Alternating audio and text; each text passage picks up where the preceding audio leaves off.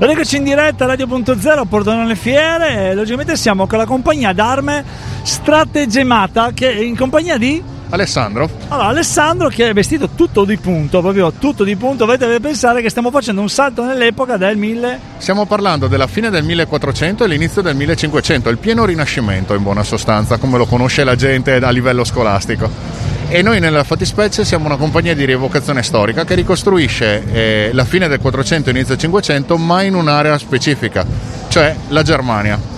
Dobbiamo ricordare una cosa particolare. All'epoca la Germania finiva all'altezza di Sacile. Quindi è un po', un po' diverso da quello che adesso. Sì, esatto, siamo molto differenti, per cui non siamo così fuori zona, anzi, probabilmente eravamo proprio la linea di guardia al confine con Venezia. Se parliamo di tedeschi, parliamo di Lanzichenecchi. Lanzichenecchi la gente li conosce tramite i promessi sposi di solito a scuola. Nella realtà erano delle figure abbastanza più complesse di quello che eh, la tradizione scolastica ci ha insegnato.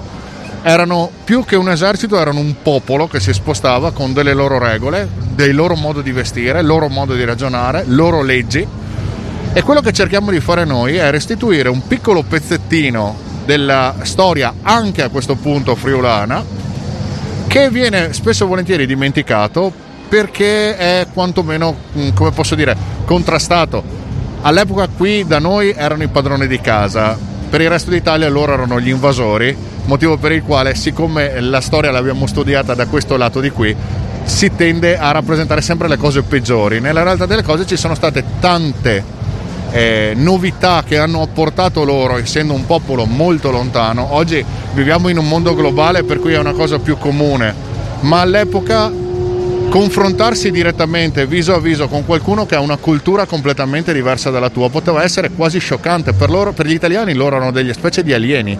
Faccio un esempio molto semplice gli eserciti italiani si muovevano per conto proprio, gli eserciti tedeschi si muovevano con tutta la famiglia. Al seguito avevano mogli, figli, lavoratori, calzolari. Carovana.